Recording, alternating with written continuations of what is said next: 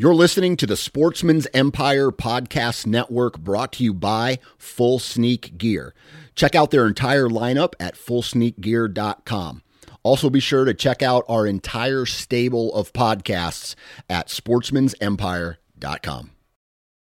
New from Moultrie Mobile, the Feed Hub offers first of its kind cellular connection and control for nearly any spin cast feeder on the market. When used with the Moultrie Mobile app, you can monitor feed and battery levels, run feeders on demand, receive alerts when feeders are clogged, and remotely adjust feeding times. The Feed Hub is ideal for anyone who maintains feeders. Remove the guesswork and save time by planning feeder maintenance before you drive to your hunting property. For more information, visit moultriemobile.com. You're listening to the Sportsman's Nation Podcast Network brought to you by HuntStand. HuntStand is the number one hunting app in the country, and at only $29.99, HuntStand offers a ton of functionality for hunters all over the country. Whether you own your own property or strictly hunt public, you can choose from over a dozen base maps, view property ownership information, 3D mapping, local weather, log your sightings and harvest, as well as use their trail cam management software and print maps from your hunt areas. Download it today at the Apple App Store or Google Play. Hunt Stand. Upgrade your arsenal.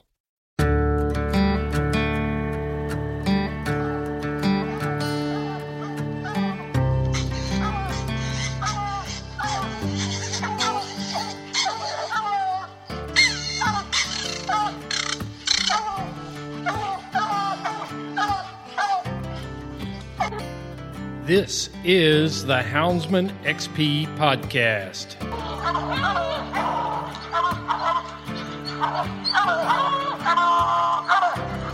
Get dog, get that bear.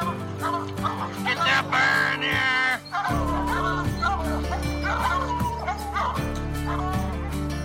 here. The original podcast for the complete houndsman.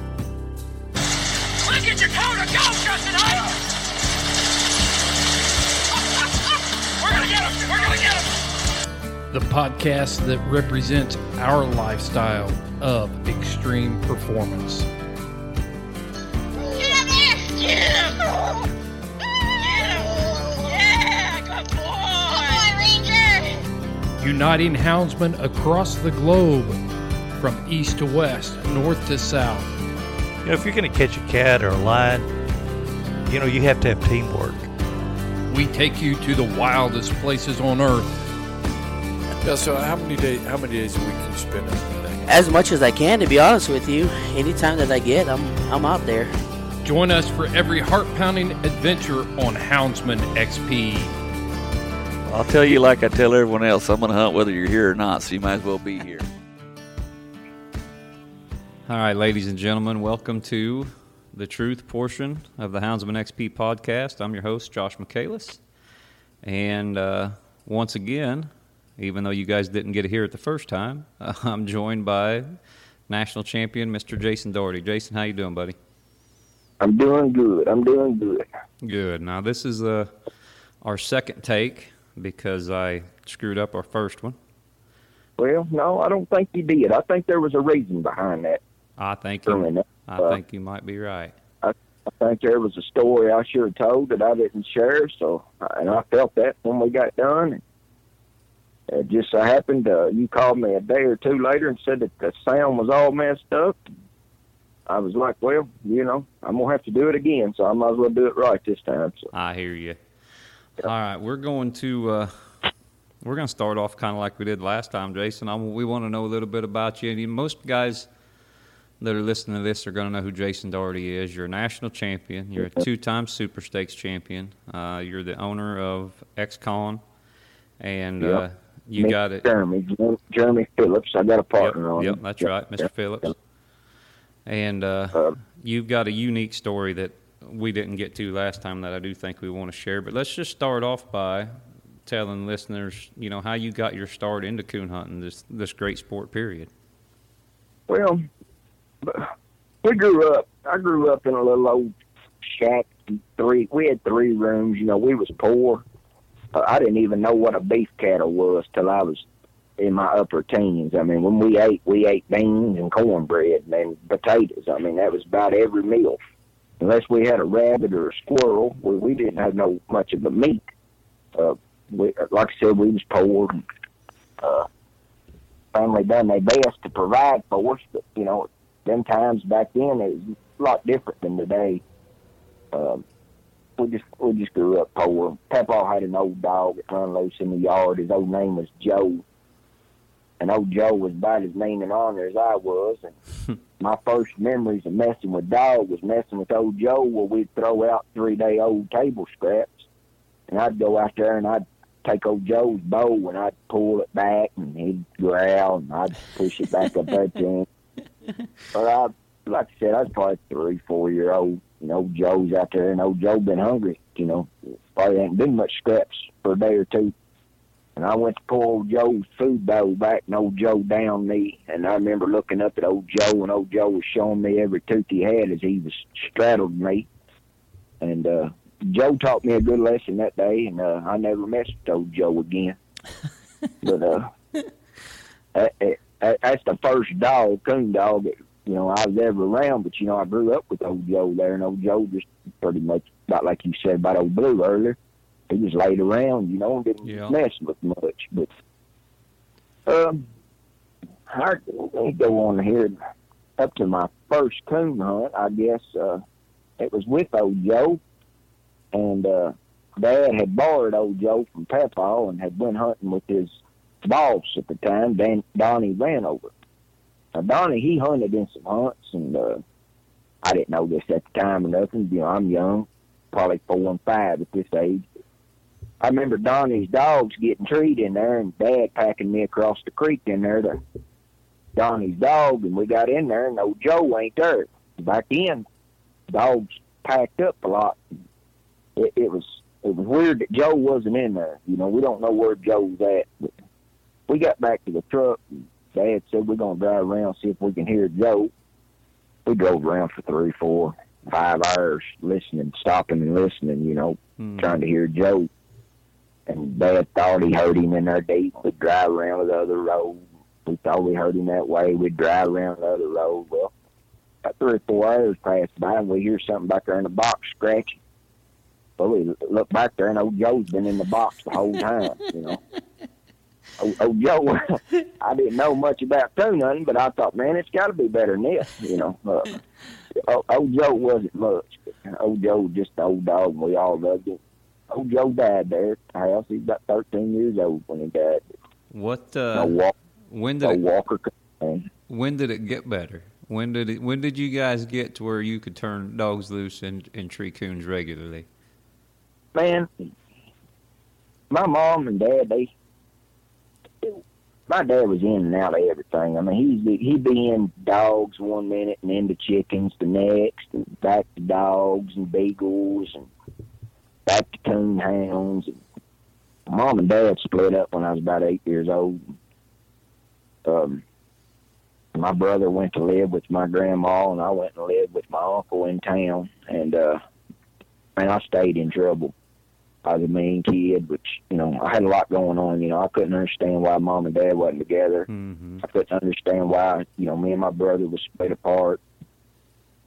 So I stayed in trouble. You know, I went from a country school to the moved to the city and I was different than them kids and them kids was different than me. Uh so I grew up on these uh ball courts, you know. Yeah. Pretty much we fight for the ball. Uh we fight every evening. Us kids would just fight and uh I remember coming in and um one evening and uh, my mama was there and had my mom. My mom had went to during all this she went to a mental hospital and she had some stuff going on with her. Evidently she was fixed and come and got me, but I'm not understanding. You know, as a kid you don't understand You all bet. this stuff. You bet.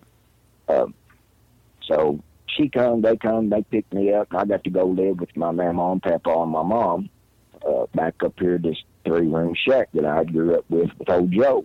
And uh, Dad, he'd come around every now and then. He'd come around.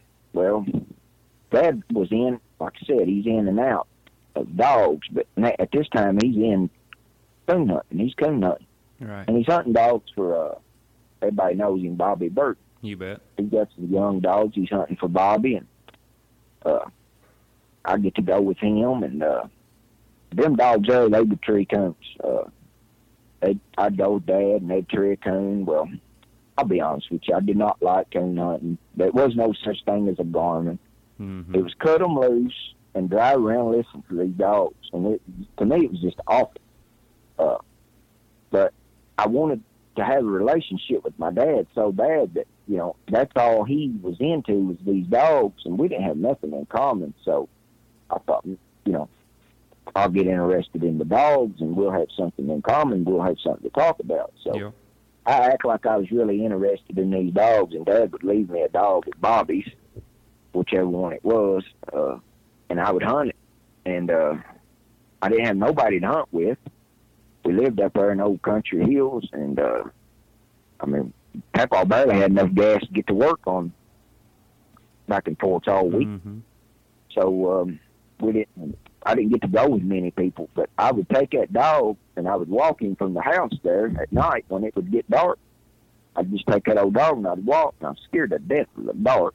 Uh, just you know, walking with my eyes closed, trying to tune out my ears from hoot owls and Uh-huh. crickets and tree frogs, and you know what? You're, I'm probably ten, eleven, twelve year old at this time, and all these things that are so little sound so big. Uh, I was just scared to death. But when that dog would tree, I mean, it was like everything else got quiet. It was like all I could focus on was that tree dog, Mm-hmm. and I was no longer scared till I got that dog off that tree, and then I had to walk back, and then it was just plumb awful then because your dog's looking out there in the woods, and he'd look this way, and I was just thinking any minute that the monster was going to jump out and grab me.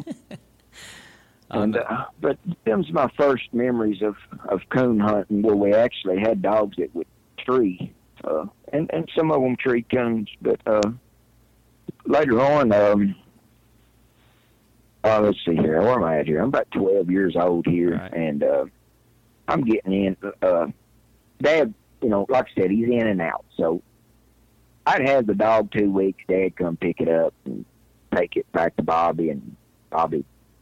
We just basically started the pups. I mean, these are just started pups. Right, Bobby would take right. them and put the finishing touches on. it. at this time, I don't have a clue what's going on. I'm thinking these are real good dogs. Yeah. Uh, Bobby put the finish touch on Dad in and out. So I'm kind of I'm going to school and around 13, 14 years old. I mean, I'm just I ain't blaming. I don't want to blame nobody. Nobody, but it's my fault, you know. But I, I lived a pretty rough childhood, so I, I was looking for love and affection from somewhere or somebody, and the only person I was getting it from was my teacher and my principal. Seemed like because I stayed in trouble. You know, they showed me the attention I needed after I lash out and do something. Mm-hmm. I'm staying in fights, and mom and Mama having to come pick me up from school, and I'm suspended from school three, four times a year. I guess it was probably high school. Was my freshman year of high school. They finally they caught me with some drugs and a handgun, and they called mom and all of them in there, and they had the law there, and uh, they charged me with some kind of criminal case, and I had to go to court, but they told them not to bring me back to school. Uh, I needed to find help somewhere else. So um, now I'm in and out of the court system, and um, I finally just give up and quit school. And uh, but I'm still going down the wrong road, you know. Uh, there ain't no dogs at this time. No, no dogs, no nothing. I'm just Do you think, Jason? Do you think that that that the that the trouble and the no dogs there was a correlation there? Do you think if you'd have really Well, focused on on the dogs, it would have been different? As we as we get as we get further in this story, you can be the judge of that. I mean, uh, I'm in and out of trouble. At 18, I had my daughter, and uh, I have a little girl. But I mean, I don't know what I've got at 18. You know, I'm just a young kid myself. That You bet. I mean, I'm a drug. I'm addicted to drugs at the age of 18. I mean, I'm I'm on meth at this age. Mm-hmm. Um, my papa, which is my dad, you know, pretty much the way I look at it at this point, this is my dad. He's taught me squirrel, you know, what trees to look for for squirrel cuttings. He's taught me deer tracks, the difference between a buck and a doe. You know, he's taught me all the outdoor stuff. And uh I mean, he was always there to take me. Uh, he would take me and drop me off sometimes of, of the night and come back and pick me up when I'd get done hunting. Uh, he was always there. And he he got cancer uh, December of the year that I turned 18, and it was Christmas. Yeah. And uh, the two week there of Christmas, like most kids go on Christmas break, that two weeks I got to sit there and watch my papa suffer and die of cancer on it on, at home and on the bed. It's the awfulest thing I've probably ever seen to this day. Uh, I just couldn't understand how a man that was this good. I mean, he was he was really a generally a, a, he was generally a good person. Right. He'd help anybody he could. Wouldn't charge them nothing. You know, he'd go work in the neighbor's tobacco field all day and, and wouldn't charge them nothing. But uh, like I said, he was 18 there. He died, and uh, I got a kid, and I'm running wild. And I caught my first case around that time. Uh, They caught me manufacturing, making meth, Mm-hmm. and they uh, I did about a year in county jail. And I finally got my bond lowered, and they let me back out. But it wasn't two weeks later they caught me again. And this time they locked me up, and uh, I ended up going to prison. I did about three years, and I got out. And I didn't really. While I'm in prison, I hadn't heard from Dad. You know, my dad's been gone all this time here. So I'm laying there in prison, and I get a letter from my dad. And my dad don't write or nothing. It just had a phone number up. It said call. But I I let a few. You know, I've got a lot of. I ain't gonna say hatred, but I got a lot of animosity up, up towards my dad at this time. You know, 'cause I'm not. I'm I'm I'm blaming every at this time. I'm blaming everybody but myself. So it's everybody's fault. It's you know, my mama's fault. It's my daddy's fault. It's you know my mama's fault. It's the school's fault. Mm-hmm. Uh, everybody's fault but mine.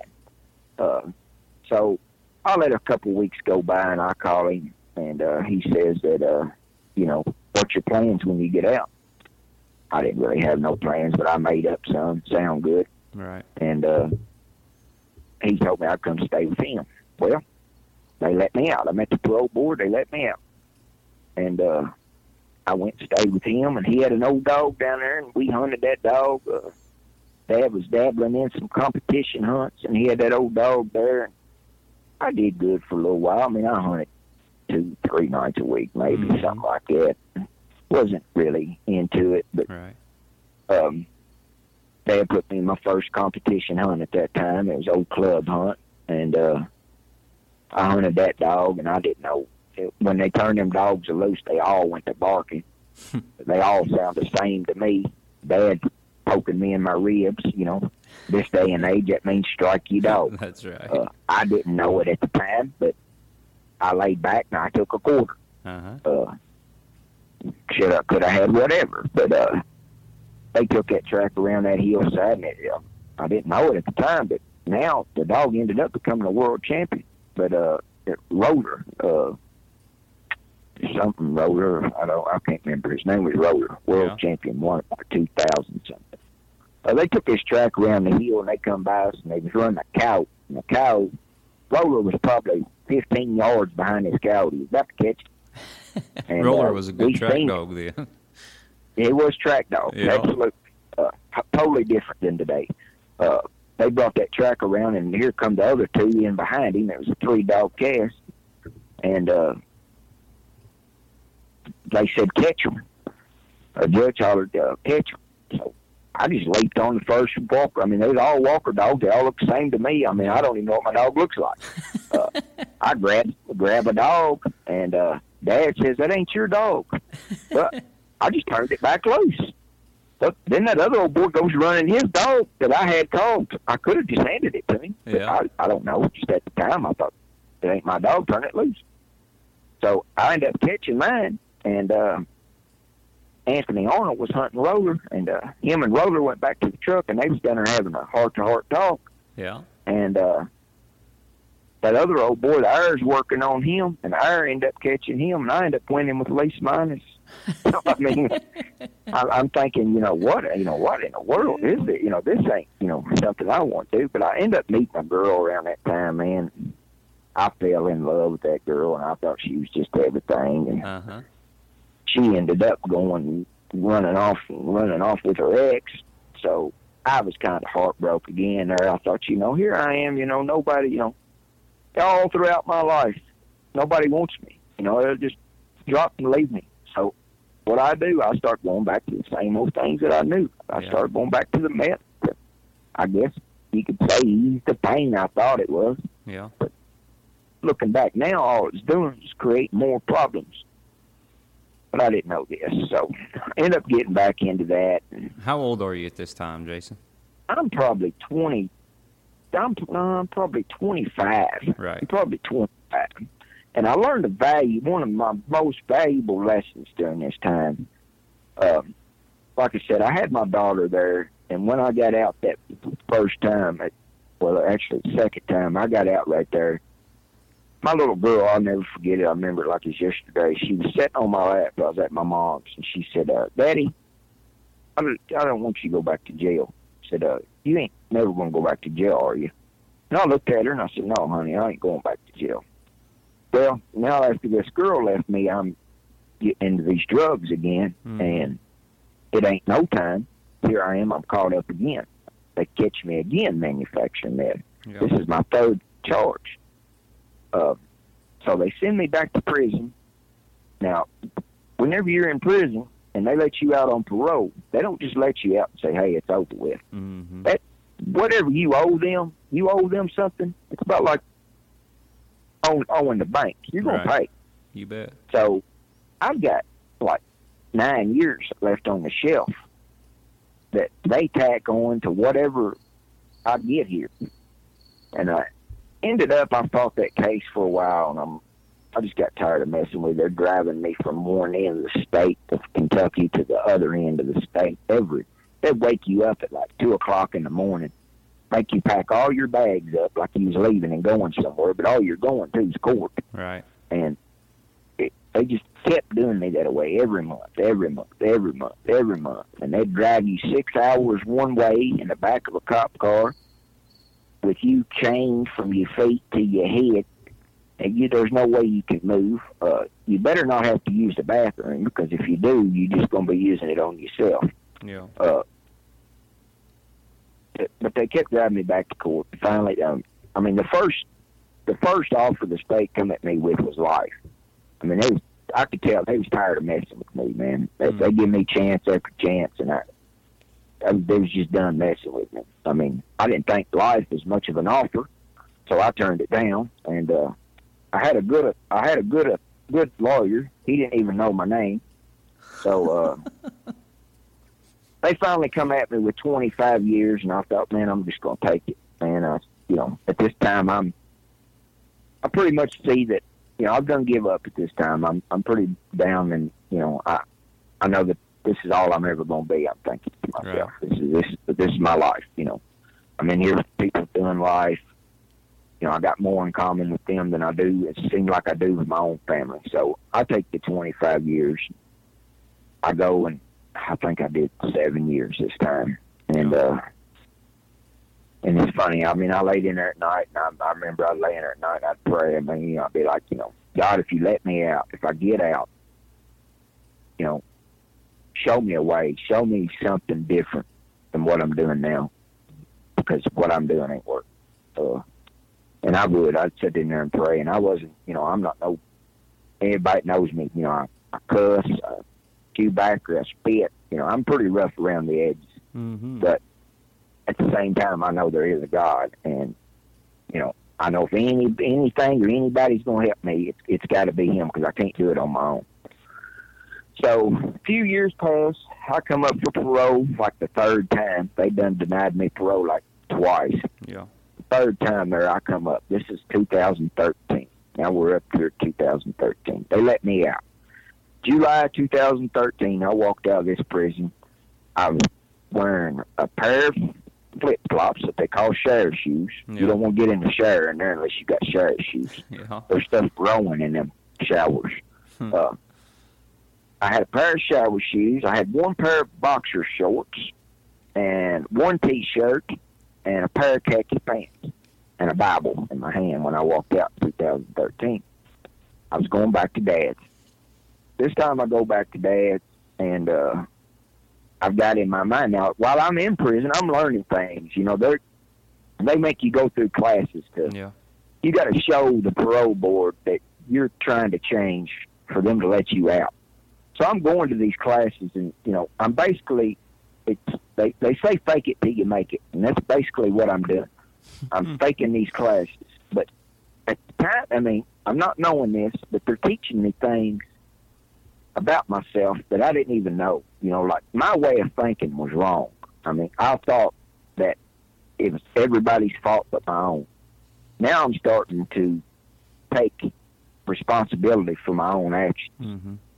You know, so I had no plans of changing or nothing. I mean, it, it's weird the way it worked. I walked So when out you when you got when you got out, are you talking about before you got out? You had no plans of changing, or when you walked right, out that door? Right before before I got out. Before, I got you know, before I got out, even when I got out, I had no plan. When I walked out of that door right there, I had absolutely no plan. You just planned on going back into your old life and and doing as you were I doing. didn't plan. No, I didn't even plan that. I I, didn't you. even have. I uh, understand. Like I said, I had absolutely no plan. I'm walking out of here. This lifestyle behind this fence is all I know. Yeah. You know, it's it's done. I've done spent so much time in there. That's all I know. I don't know nothing else. I don't have no plans. I see. I don't even know what to expect. I walk out the door, July 1st, 2013. My little brother picks me up and takes me to my mom's. I see everybody. Everybody's glad I'm home. You know, I'm Mhm. kind of scared to death of, of being out here because I know, you know, I'm thinking I'm going to mess up. I'm going to mess up. Well, I go see Dad. Dad's got another dog. Well, I get to hunt with Dad, and something popped in my mind. They taught me in there, like they want you to go to classes. They want you to go to, if you're a drug addict, they want you to go sit in a room full of drug addicts and sit and talk about drugs Yeah. for every day, once a day for 30 days straight. And I didn't like that. I mean, I, I thought, you know, me and drug addicts don't need to be together. You know, the, the, that's the last thing we need to do in my mind. I'm thinking, That you know, makes- we get together, we to start talking about it. yeah, you know, it, it just didn't make no sense to me. So I told myself, I'm going to spend 30 days with this dog Yeah. every night, regardless of weather, regardless of whether or not I want to go, regardless of who wants to go with me. For 30 days straight, 30 nights, I'm going to hunt this dog, and I'm going to stay in the woods. Well, after about the first week, I started saying, hey, as long as I'm chasing this dog, I don't want to get up and do, go uh, worry about nothing else. I mean, I, you spend all night with a dog. When you open your eyes the next day, you're not thinking about getting up and going to uh, do a drug, or you're not thinking about getting up and going doing much of nothing. I mean, it's tiresome Yeah. when you, when you spend what I'm doing with this dog. You wake up So- thinking about that dog.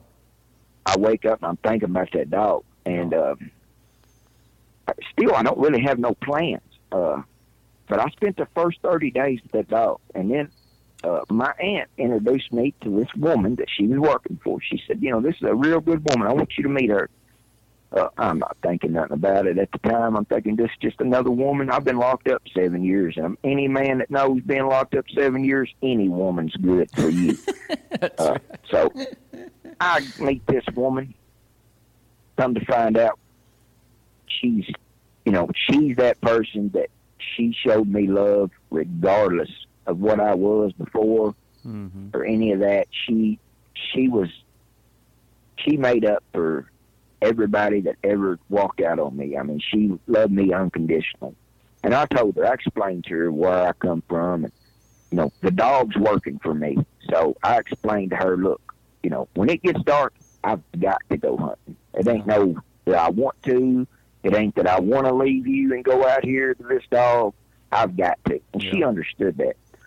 So I continued to hunt. That year alone, I hunted. I missed three nights that year. and it was because of the state of emergency. And I was scared if I dropped down off over the hill, I wouldn't be able to get it back up over it due Yeah. to the ice. Ice, yeah. I missed three three year three days that that year of coon hunting. I couldn't hunt it, Yeah. And I don't really know. I don't have a clue what I'm doing with this dog. I'm just turning it loose, Yeah. and I'm following. I'm following this dog, and you know, now after this year's up, I've got some sobriety underneath my belt here, and me and this woman like we hit it off, and things is falling into place, man. That I can't, you know, I'm not doing nothing. I'm not, I'm not working. I'm just following this dog. I'm every day. I'm following this dog every night. When it gets dark, I'm, I'm just following this dog. I'm letting everything, whatever's going to happen, is going to happen in my in my head. Right. I'm just going to continue to do what I'm doing. I'm going to follow this dog. So now here we are. We're about the beginning of 2014, and Dad has. We've got a young dog here that I've been doing this hunting on, and I'm wanting the whole time, Dad. Or even growing up, Dad was Bobby Burden this, Bobby Burden that, Bobby Burden's won this, Bobby Burden's won that.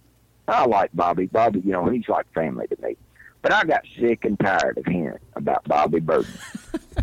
yeah, I did. I mean, I, I every time he'd say, you know, well, Bobby does this, well, Bobby does that. Well, I thought, well, the only way I'm going to ever be there is for me to be able to check and see what Bobby's about. So Right. I started hunting with Bobby. You know, I started going up there. I'm living with this woman, and I'm driving an hour and a half to Bobby's house every night, and I'd go hunting with him. Well, I'd watch him and I'd ask him question after question. I mean, probably what seems to be stupid questions now. Yeah. But I mean, I was interested. I wanted to know. You know, I wanted to know the rules. You know, uh, David Blake's another one. I, I hooked up with him. He he. I learned a lot from him as far Yeah. as the rules and all this. And uh, in 2014, I forget what month, I become a PKC member, and I went to my first PKC hunt. I thought I had this dog ready. Right.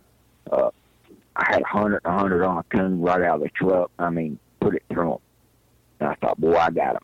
Well, I walked that minute and I recut, and he went back to tree. Yeah. I went back over and got him again. Treated him, walked back over and got him again. Walked a minute, and he went back to tree. Got scratched. Right. But that gave me ambition to fight more and, and to go home and train more. I had to go home and I had to work on that dog and get him where I wanted him. And I come back and we won our first cast. In 2014, I won my first PKC cast uh, with this dog. And uh, I'm still hunting with Bobby, and I'm still, I've got my mindset. I've got to turn this dog loose. Now, now I'm not addicted to drugs no more. I'm addicted to this daggone dog turning loose. Uh, it has become addiction to me, just like the drugs. Mm-hmm. And, and they'll tell they tell you that uh, an addict ain't addicted to drugs. He's got an addictive personality. He can get addicted to whatever it is that makes him feel good. Yeah. And at the time, I make I'm feeling good because my dad's calling me every day, you know, wanting to know how the dog's doing. Uh, I'm feeling good because my wife, you know, she's asking questions about the dogs. Uh, What what dog You know, was this? I- this dog was my dad named this dog Time. Yeah. Uh, funny because I've done a lot of time, but uh, the dog's name was Time, and really, honestly, man, that dog, like you and Ward talked about the other day, what makes a dog a good dog is his heart and his Yeah. drive. This dog had that, yeah. but I didn't. I didn't have the knowledge at the time to. You know, a dog with a lot of heart and drive, they get into a lot of things they shouldn't There's not been- like me Yeah. as I was as a kid. Uh, and I didn't know how to break that. I thought you just shock them. You know, Mhm. uh, that's what I, you know, if they do something wrong, shock them. yeah. uh, I remember uh, standing out there in the road, and time would be in there running with uh, major pain and hot spot, yeah. and he would be in there running in this field, and I'd be just frying him, and they'd be asking me, "Why are you frying him?" I said, "Well, he's running jump. You know, he's giving a lot of mouth, so I'm thinking because he's giving a lot of mouth, he's running jump. Dog wasn't even running jump. Dog was running coon. Now that I look back at it, yeah. But I wanted him out of the field. You can't treat coons in fields was my m- motto. Yeah. coons climb trees, not corn stalks. That's right. Uh, what I thought at the time. But I now I look back, I have seen coons climb corn stalks. I But- have too, twice actually. Yeah, yeah, I have. So, but I don't know this at this time. So I'm just frying the dog. Um, well, that we get ready for the baby stake. This is my first major hunt I go to, and um, another guy my dad had uh, really looked up to was Keith Medley, and this pup was out of Keith Medley's dog lock box. Yeah. And uh, I met Keith Medley there Saturday of the baby stakes, and he uh, come walking up through there leading a dog called Willie. He had Willie in the the finals of the super stakes, and they was up there, Jerry and all of them's up there on the uh, we're Sullivan, Indiana, and they're up there on the stage, and they're Yeah. setting it up for these pictures to be taken. And I mean, I'm at all at, at all the you know the coon hunt, how big this is, you know. People are just walking around, and here I am amongst Keith Medley, and Keith Keith's a weird character, man. Keith's about like me. He's about half smart ass. Yeah. And uh, I'm talking to him there, and I'm telling him about this dog, and he says something smart. And I, I pretty much tell him, I said, "Hey, man, you're a smart ass." And uh, and I never forget what he told me. He said, uh, I, "I was like, you know, I, I'd rather hunt something out of somebody else's stuff." And he said, "Just because you don't like me, don't deprive yourself from the winner's circle." And he led, and he led a Willie up there on stage. He got his picture took, and he, and he won it all that night. Yeah. That old cranky Tucker, he won it all that I night. I remember. And now me and Keith, you know, I I call him all the time. You know, we we're we're I consider us good friends, but uh, at the time I'm thinking, boy, he's just so cocky. And uh, now that the baby, I got beat that night, baby stakes. Um, now that it's over, I have learned what I feel like is enough to I want to hunt the real super stakes. Hmm. Because after seeing Keith getting his picture took, and man, they was doing play by plays on Keith that night, and it seemed like nobody knew the baby stakes was even up there. So Yeah. You know, I want to be, like I said in the beginning, I want my dad to talk about me like he talked about Bobby Burden. So Yeah. I put an ad on the internet there, uh, looking to take a dog to hunt, and uh, I get a phone call, and it's uh, Greg Minkler, and I don't know Greg. I don't know Greg from Adam at this time. Didn't even know he was as big as he was until I done started hunting this dog for him. But he called me and he said, uh, I don't have a dog. I thought, well, why in the world you calling me, you know?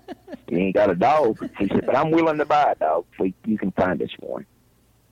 I thought, well, Lord, I mean, we can do that, Yeah. maybe. And uh, me and Zach Burden, I went up there with him and we went and looked at a dog and uh, they wanted $6,500 for that dog. Uh, Zach, Zach was more knowledgeable than I was, and he's a lot younger than me.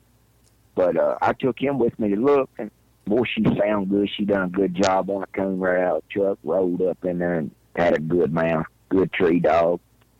And uh, we got in her tree, and the, the guy led her back to the truck. Zach said, that, "That's her hoe." I said, "What do you mean?" He said, "She won't want to recut." Yeah. He said that's why he didn't recut it. And uh, we went and made another drop. Well, this time she she wallered around a lot, and uh, we was hunting old dog he had. We took her as our measuring stick, old Cry, Yeah. and we we cut her this time. And old Cry she wallered around about like she did, and ended up making a ground hole. Well, I asked Zach. I said, "What do you think about that dog?" And he said, "I'd pass on it." He said, "It's a little bit." At the time, you know, things has changed now. Money's money's changed. You know, Yeah. the prices of dogs has You know, changed. top you know, tier dogs but- were sixty five hundred then. Now that's just an entry fee. Absolutely. Yeah. But at this time, it's kind of a good price for a dog. Uh, Mhm. He told me that I he thought I should pass, but this dog's got our collar on it because we're watching it on our Garmin. So we've got to sit there until she gets treed. And uh, there was another. It's funny because uh, there was another guy there that was looking at her too. I mean, that's the only time I've ever been look at a dog where two people was looking at it at the same time. But we had the first opportunity. Yeah. It was Justin Chisholm and his dad. Yeah.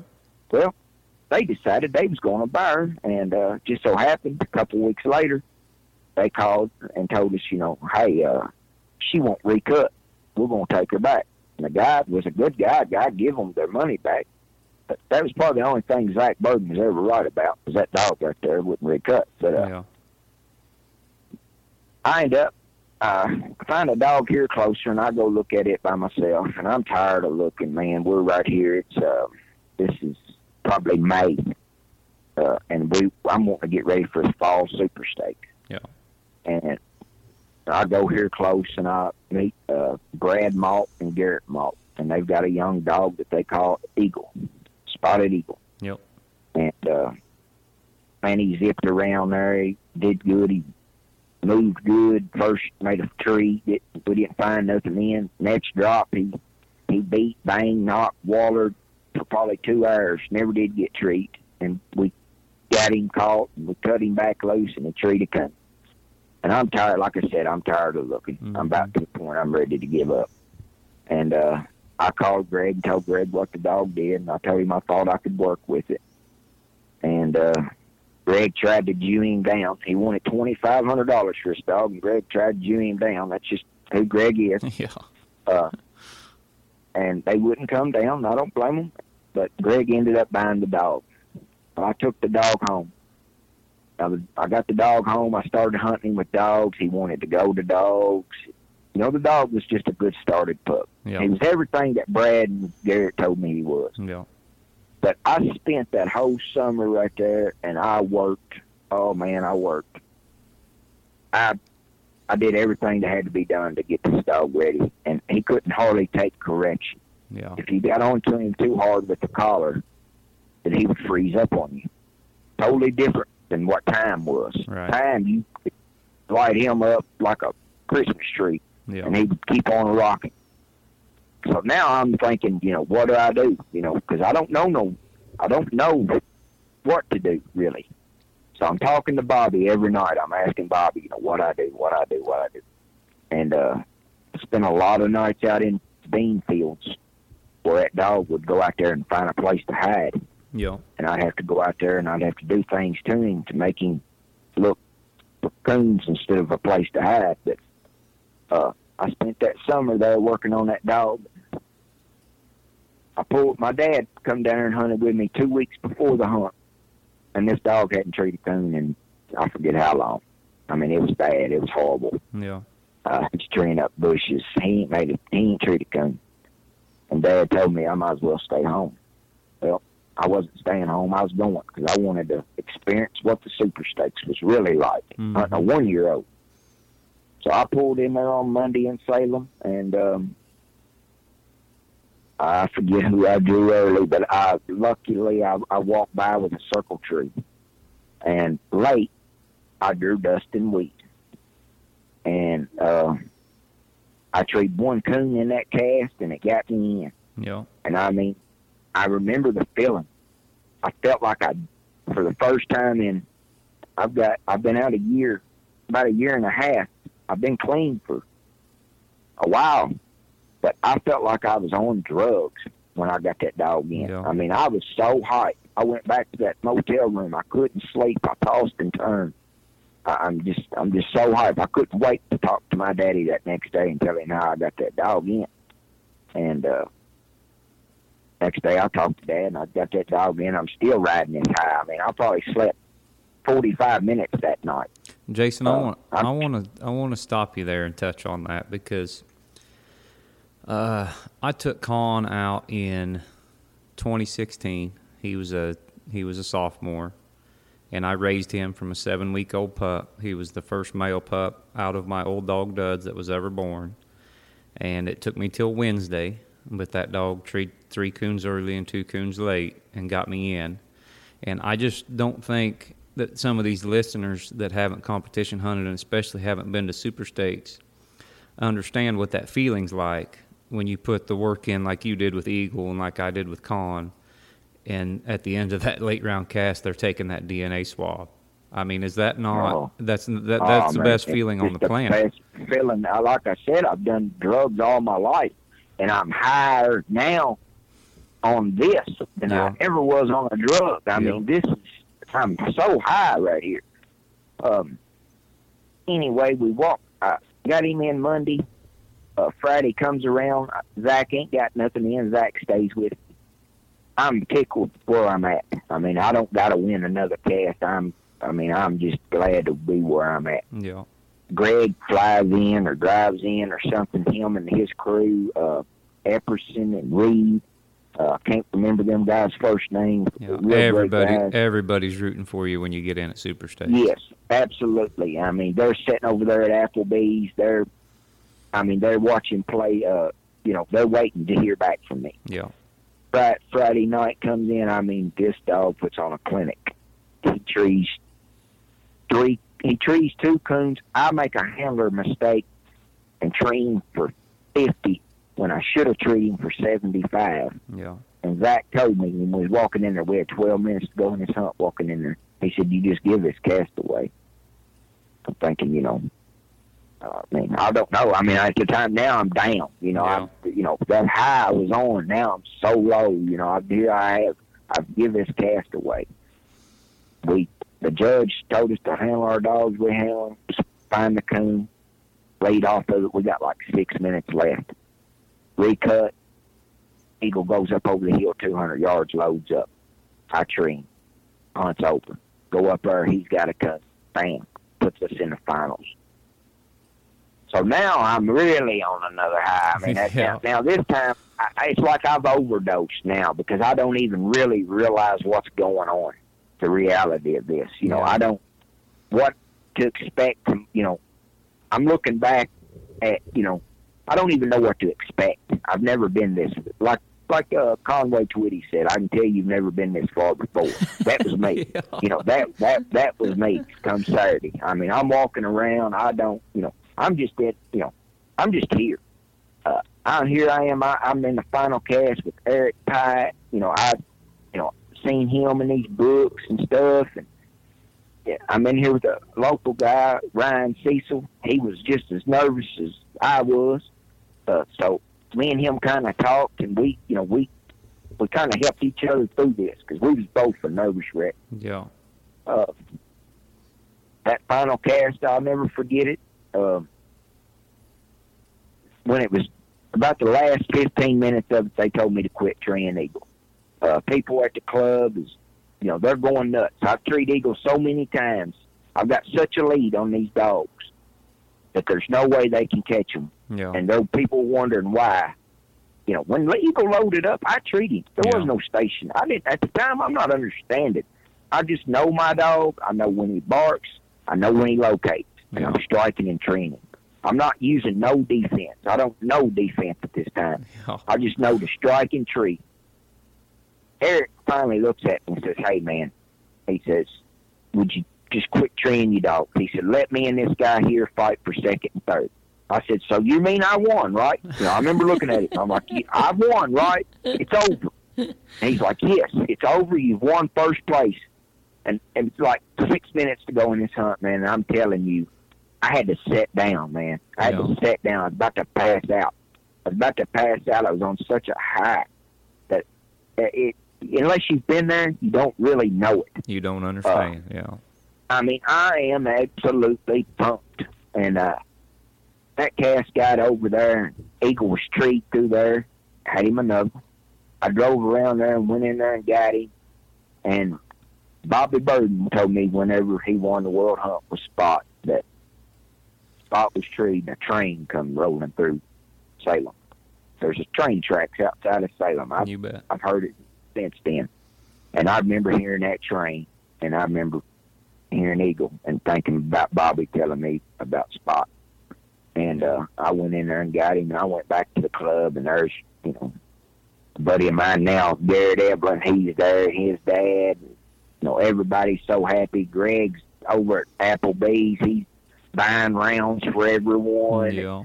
uh, uh, he's tipping waitresses and everything's just great. And uh, I come home and you know, and a week later, it's like you come down off that high, Yeah. and you know now it's it's like now what? Now what do I do? Well, I didn't want to stop. I wanted to keep going. I wanted to. I wanted to. I was doing it out of. I was doing it kind of for the wrong reasons. People say that you know people do it. It's all for the money. Yeah. People ain't doing that stuff for the money, man. If they are, they're lying to you. Because the only way you're making money is if you got somebody that is paying your way, paying for the dog food, paying for your gas, paying for your truck. That's the only way you're making money in this sport. Yep. The, the other, you're doing it for other reasons, whatever it may be. Whatever it is is great. Like I, you know, I've sat here and told you this story. You can see that I'm doing it to stay out of jail at this point. Yeah. Uh, but now I'm starting to do it for other reasons. I'm wanting that fame. I'm I'm, I'm chasing the fame now. Yeah. At this point, I'm chasing the fame.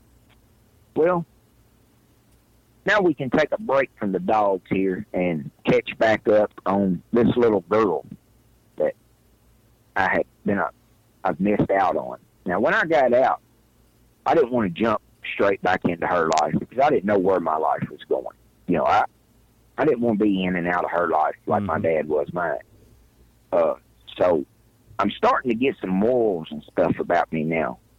Uh, I went and seen this little. I found out this little girl was cheerleading for the high school or middle school. Yeah, middle school this time. And I go and I just got. I go by. her- I go by this. I, I find these kids. My wife got a daughter. She's you know she knows what's hip and what ain't. And Yeah. so I, I take her and she picks out this jacket, and I take this North Face pink, furry, ugly little jacket, and uh, I go see this girl. And after the game's over, I walk up to her and I hand her this jacket, and this little girl looks at this jacket, looks at me, and she takes this jacket. We're standing next to this trash can. She throws that jacket in that trash can. She said, "I don't have nothing to do with you. You're a liar." and that hit me. I mean, that that's, I mean, anybody that's got kids, you know, that it hit me hard. But I'm understand. I understand her. Hmm. I understand that she don't want nothing to do with me. That you know, because all she knows of me is a different person than I am now. Right.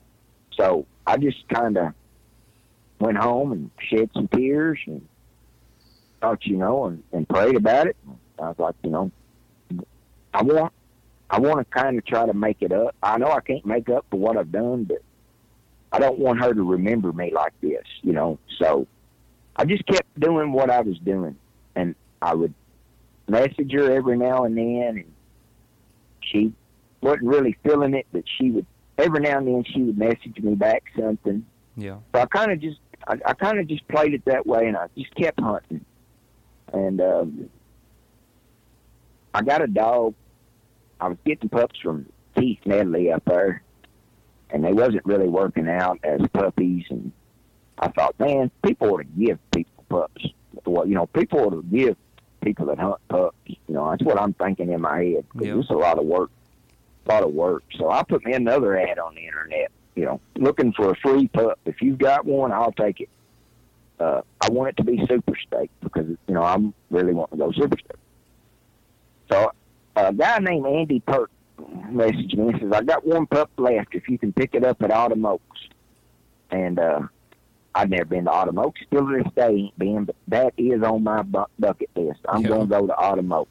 Uh, I had a buddy pick it up at Autumn Oaks, and he brought it home. And I named him X-Con. As soon as I seen him, I said, that's X-Con. There's never been a more fitting name in the history of coonhounds, Jason. uh, uh, I just I'm going to name him X-Con for uh, because I don't know why I named him X-Con. I just did. It's just hey, X-Con. Uh, I'm hunting these other dogs at the time. They're you know they're not really working out, but you know I, I'm you know I think at this time I think I know everything. You know here I'm out. You know I'm, I told Dad after I won the Super Stakes. You know I've been to prison all my life and I won a Super Stakes. You know Yeah. Anybody can do it. Is what I'm telling Dad. This is easy. This is simple. Yeah. Uh, I, I, my head's gotten big now. You know, uh, I, I've gotten a big head. Uh, I think I know everything. Well, my wife sees this pup, and she's just a dog person. She loves she loves every dog there was, and she's sending me messages while I'm out hunting other dogs, and she's like, uh, she called him. She's got different names for dogs than I do. She called him Manny. Manny. Manny's his name. She said Manny's going to be a world champion someday. I'm thinking, yeah, right. You know, Yeah. a world champion. Sucker be lucky if he ever wins a thirty dollar open. but uh, then I get to messing with this pup as he's getting older here, and I'm like, man, this pup's so smart. Like what I was doing to time and eagle. Man, if you did that with X, and I did a little bit of it with it. If you did that with X, X remembered it. X was different. X Yeah. had a brain where these other ones didn't really have. Yeah. X was super smart. I mean, if you, I mean, any little thing, if you jerked him up at a tree, the next ten trees you went to, he he would be looking at you bug eyed and no. Yeah. So he really it it's it makes it your job easier, but at the same time it makes it harder because now it's a mental game. Now you can't got make a mistake. You can't make a You mistake with a dog that mistake. remembers. Absolutely, absolutely. And I, I'm not going to sit here and act like I did everything right because I made mistakes with that dog. Yeah. I made a bunch of mistakes with him that I wish I could go back and change. But everything with him was just so much easier. Uh, I fell in love with the dog. I did. Uh, I had a chance when he was a one year old. A guy come looked at time. Uh, I done fried his brains out, and he was just a basically a blowed up dog. And uh, Jacob Edmondson come looked at him, and I turned this one year old pup loose. We ain't even a year old yet. He's like seven months old. I turned him a loose with him, and X just falls in there, wham. Comes tree, he's got one, cut him off bit, falls over, wham. Tree, he's got another one. Times down there underneath the truck where I've shocked him so much. We go down there and draw, drag him out, recut him. Uh, Jacob buys him. I don't know what happens. He buys him. Uh, takes him home, but Jacob, the whole time Jacob's down there, he's thinking about this other dog up here. And uh, Jacob went and told some people about the dog, and uh, people called, tried to buy him. And uh, Ronnie King, he he he hunted uh, a dog called Joker, which is now known as world champion electric rodeo Yes, sir. uh, Ronnie called me and he's like, "I'll give you ten thousand for it." But now, Josh, to me, I mean, I, like I said, I come from this old three room shack. Yeah. Ten thousand to me is I'm rich. You know, I, I'm thinking, you know, I've made it. I can, you know, what I can do with ten thousand. Now that I look at it, it's nothing. But Yeah. I'm thinking, man, I sold this dog. I said, sure, come get him. Well, I come in, I tell my wife, I sold Manny ten thousand. There was no happiness on her face. There was no joy of nothing. All I seen was tears start flowing. Yeah. I'm like, what's wrong? What's wrong? You know, we did. I did it. I did it. We've made ten thousand. She's like, it ain't about the money with me. She says, I love that dog.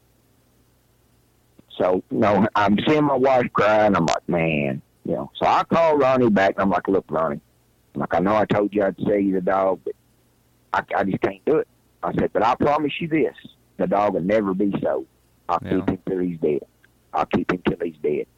And I went in there, back in there, and I told her, I said, look, X is laying over on a couch. She's done brought him in the house. He's a house dog, and he's the best thing ever.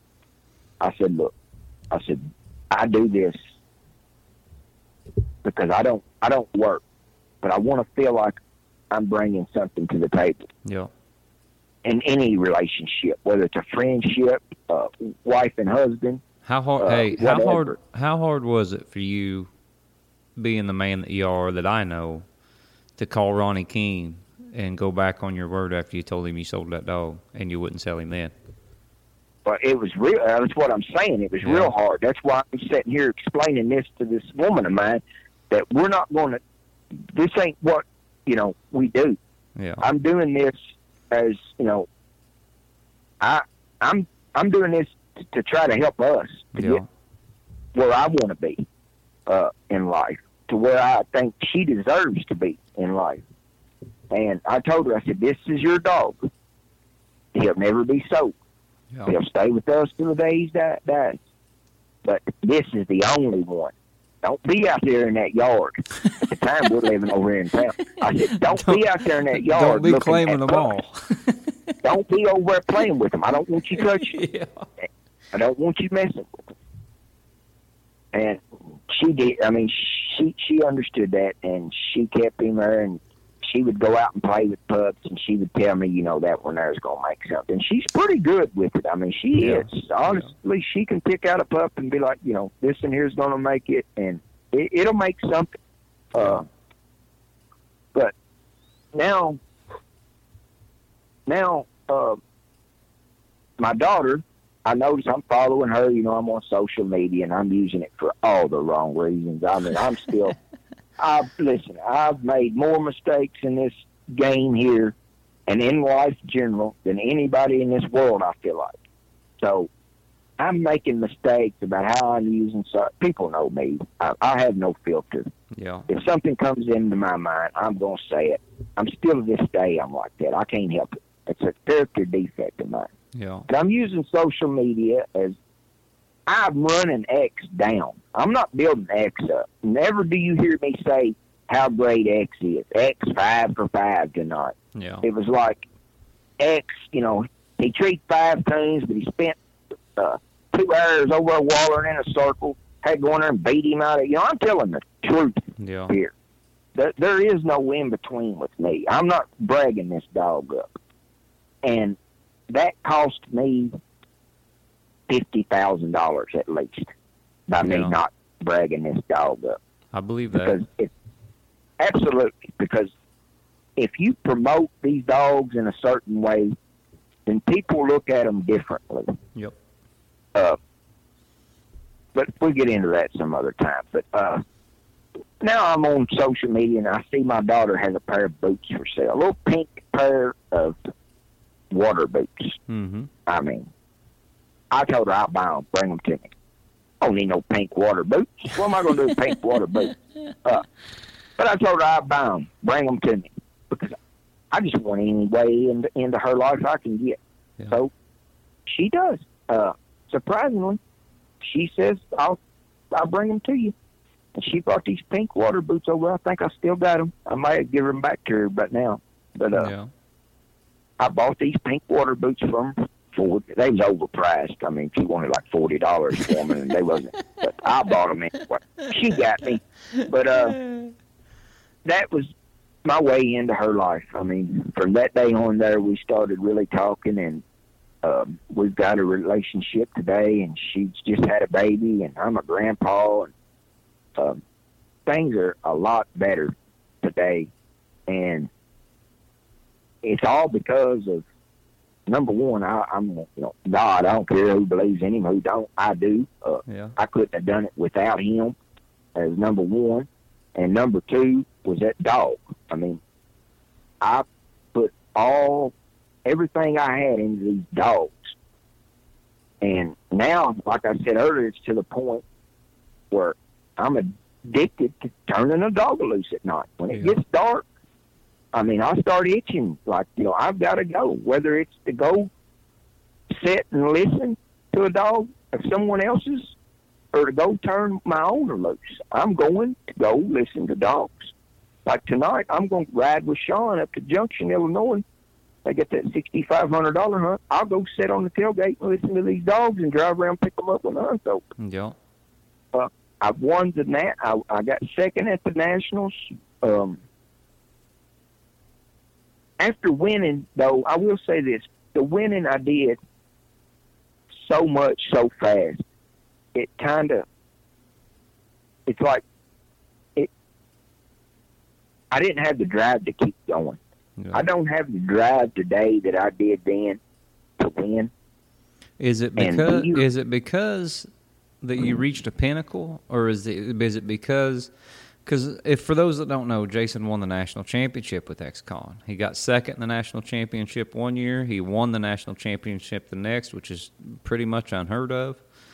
Uh, Nationals is probably the marquee hunt. It's full of winners. It's the hardest to win. And it seems like to me, Jason, that you set your mind to it. And I know you hunted, you hunted so hard. I mean, you hunted. You touched on it the last time we spoke about how you got second in nationals, and from that day forward, for a year, you were mad and you hunted and you worked on X and you done the things that you needed to do to Yeah. X to win it the next year. Do you think that you know you slowing down a little bit after your national championship win was because that you reached a pinnacle in that, or do you think you just went so hard that you had to take a break? Well, I, I, I, I ask myself this every day, Josh. I, I can't answer that question just yet in my life. Why I don't have that. Yeah. And it was like after the Nationals, I got a little bit of fire in me to show that I could win something with one of his pups. Yeah. And another blessing from God. I mean, this don't happen. Uh, I don't care what stud dog you use, but I had two pups out of X at this time, a male and a female out of the same jip. I'd make one cross. I'm a, at the time I'm a male dog man, so I kept the male, and I set in on him to win the baby stakes. I wanted to win the baby stakes with a pup mm-hmm. out of X, and it was after I did that. After I did that, I took that pup and I won that baby stakes. And it was like after that, the fire just left me as far as competition coon hunting. Now I still coon hunt. Uh, like I said, I'll go every night. I've got pups out here. I hunt dogs for the public. I enjoy going down there in them bottoms Yeah. and turning them pups loose. I mean, we, me and my, I mean, I'm not, like I said, everything I have is because of God and these dogs and that woman of mine. Yeah. We bought a, like we bought a house in the country that you know my name's on. We uh, bought a new truck. You know, she's got a new Jeep. We're blessed. We're really blessed. Yeah. And now I get more out of going down there and just sitting and listening to them dogs. Pleasure hunting. Back to the old ways of, you know, I've changed my attitude about how dogs should work. Mm-hmm. I used to, I didn't believe in no track. I believed in all tree. Now I believe that uh, to have an all around dog, they've got a first track before they can tree. Yeah. I mean, my opinions on things has really changed in the last year, two years. Uh, I just that's what I enjoy. So that's what I'm going to do. I mean, that, until I can get that fire back in me, I'm not going. I don't like to lose, Yeah. so I'm not going to really go. And unless you really have fire in you, you're not going to win.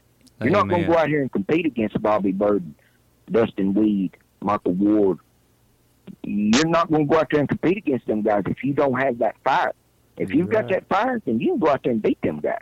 There's no weekend But you gotta warriors. There's no weekend warriors winning these hunts. No, not in these, not not on the level that we're on. No. no. No, sir. but you can't. Anybody, not me, you, uh, anybody out there that's listening, if you've got that fire and you want to win, then you will win. Amen. It's just how it is.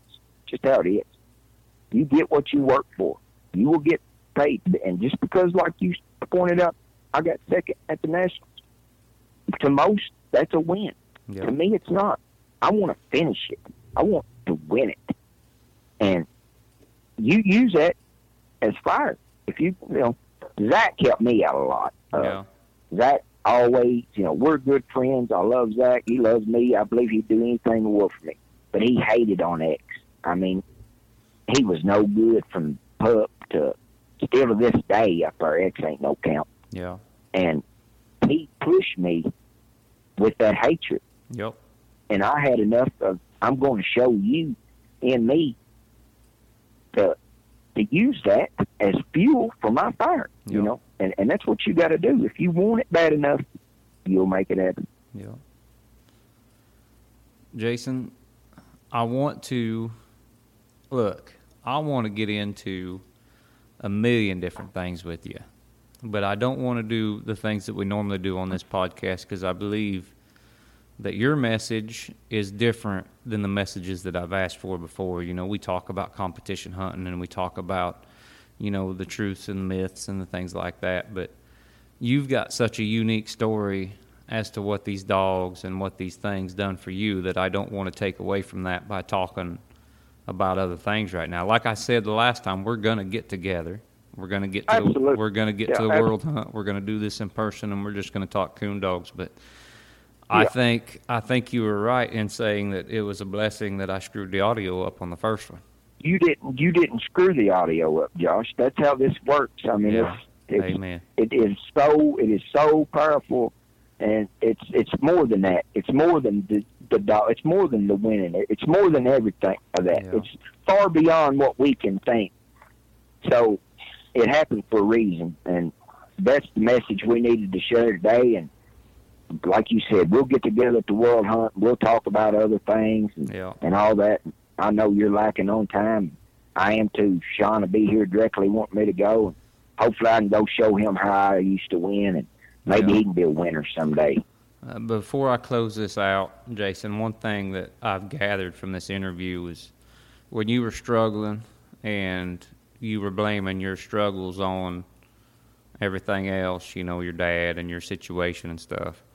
I also think you did the same thing uh, whenever you started to succeed and, and you gave the credit and not that the credit's not due especially to God but to your to your wife and the dogs and things like that. But I also think you need to take a portion of that credit to yourself for for changing your life around and for for being the success that you've got now and and all the blessings you have now.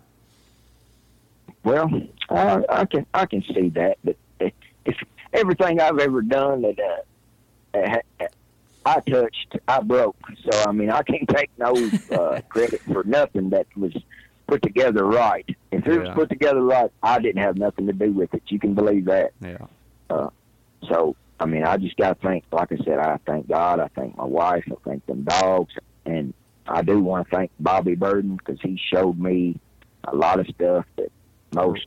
I'd like to I'd like to get Bobby and and Zach and Sean all on the podcast together one night Yes, yes. I love you. You should you should really come down to the Burden place, the Burden Farm. I might do It's that a really unique. It's a really unique place, and it's a really tight, weaved, Yeah. woven family. That I mean, they're great people, man. Yeah, they I'll are. tell you what, I've drawn them, I've judged them. Uh, I've never had any trouble in cast with them. I always enjoy hunting with them, and I think they're good folks too. and, and that's another thing Bobby taught me early. It's okay to try things, but when the mule quits pulling, get off of it. You know, don't push it. it. You know, don't push the issue. right. Take it, take it, and take it. You know, be respectful. He he he did. He taught me that. And Yeah, That's just one of many things. But it's good talking to you, Josh, and I, I like what you're doing here. I think it's I think it it helps people to to see where we see it. You know, Yeah. as as handlers and dog men, and we've got a lot. You know, we've got a lot more in common than what people think. You know, I know Amen. there's somebody out there that's listening that has went through what I went through, and maybe maybe they ain't ready to change. Maybe they are, but this your show here should give people hope that somebody like me can do it, anybody can do it. And Jason, I just want to say I appreciate your message. I appreciate you coming on here. Uh, it's always a joy to talk to you. I know anytime I've I've had any trouble, you've been the first one to message me or call me and say, you know, thinking of you, buddy, and I appreciate that. Uh, we're going to get together. We're going to get together at the World Hunt, and we're going to talk other stuff. But I think I think this was a fantastic show. All right, thank you, buddy. All right, thank you, Jason. I'll talk to you soon. All right, see you soon.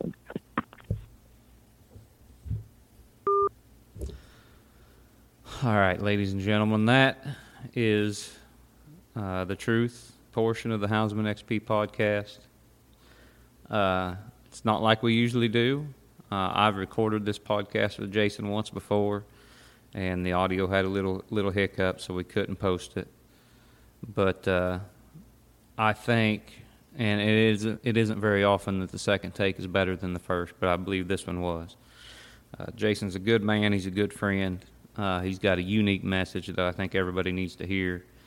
And I think that we need to understand as houndsmen that uh, these guys that you read in the books, you know, that are that are national champions, that are world champions, super stakes champions. They've won trucks and everything like that. At one point, they were, you know, on the same level as uh, as just everybody. You know, they they were pleasure hunters. Uh, some of them started with rough beginnings. Uh, they're not, you know, any any different than uh, a lot of these guys that you see today that that are struggling. Uh, they've got all got unique stories. They've all got unique backgrounds, and in the end, uh, no matter what they've won, no matter all the successes they've had, uh, at one point they were at the bottom tier, and and nobody exemplifies that more than Mr. Jason Doherty. And so, I thank him for coming on. Uh, it was a different podcast than what we're used to but I think it was a, a great message, and I think it was just absolutely fantastic. So, uh, thank you for listening. Uh, we enjoy enjoy doing this, and we enjoy all the support that, that you guys have given us. So, thanks again from Houndsman XP, and thanks again for tuning in.